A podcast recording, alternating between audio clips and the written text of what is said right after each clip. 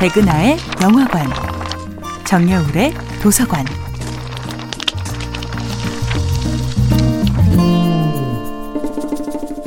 안녕하세요. 여러분과 아름답고 풍요로운 책 이야기를 나누고 있는 작가 정여울입니다.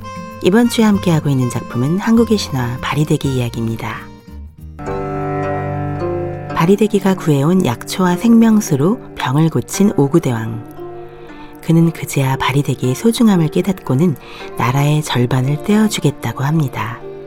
하지만 바리대기는 단호하게 거절합니다. 바리대기는 죽음의 강을 건네주는 존재, 만신의 몸주가 되겠다고 합니다. 만신의 몸주란 지상에서 고통받는 존재가 저 세상으로 갈 때 아픔을 덜어주고 무사히 저승으로 갈 수 있도록 안내해주는 사람입니다. 바리대기는 공주라는 지위와 특권을 포기하고 삶과 죽음을 이어주는 자, 샤먼이 되겠다고 선언합니다. 삶과 죽음을 이어주는 길, 그 위에서 바리대기는 아픈 사람들, 슬퍼하는 사람들, 차마 편안한 마음으로 이승을 떠나지 못하는 사람들을 알게 되었던 것입니다. 바리대기의 슬기로움은 이 세상에 내 자리가 없다는 판단이 들 때마다 더욱 빛을 발하지요. 바리대기의 장점은 결코 부모에 대한 효심이 아닙니다. 효는 바리대기가 실천하는 수많은 사랑 속에서 아주 작은 부분을 차지할 뿐입니다. 그녀는 단지 아버지를 위해 희생한 것이 아니라 그 모험의 길 끝에서 새로운 꿈을 발견한 것입니다. 안타깝게 목숨을 잃은 수많은 사람들이 무사히 황천길을 건널 수 있도록 천도하고 이승과 저승을 계속 넘나들겠다는 것.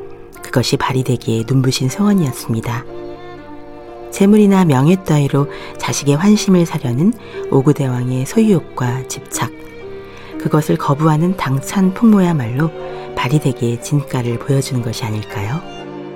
이렇듯 바리되기 신화를 읽다 보면 그녀가 결코 순종적이거나 희생적인 존재가 아님을 보여주는 대목들이 통쾌함을 안겨줍니다. 어느 날 저는 바리되기 신화를 다시 읽으며 무릎을 치며 기뻐했습니다. 맞아, 맞아. 바리되기 공주의 스케일이 단지 효도에 그칠 리 없어. 바리되기의 무대는 우주요, 적수는 운명이고 그 무기는 사랑이었습니다.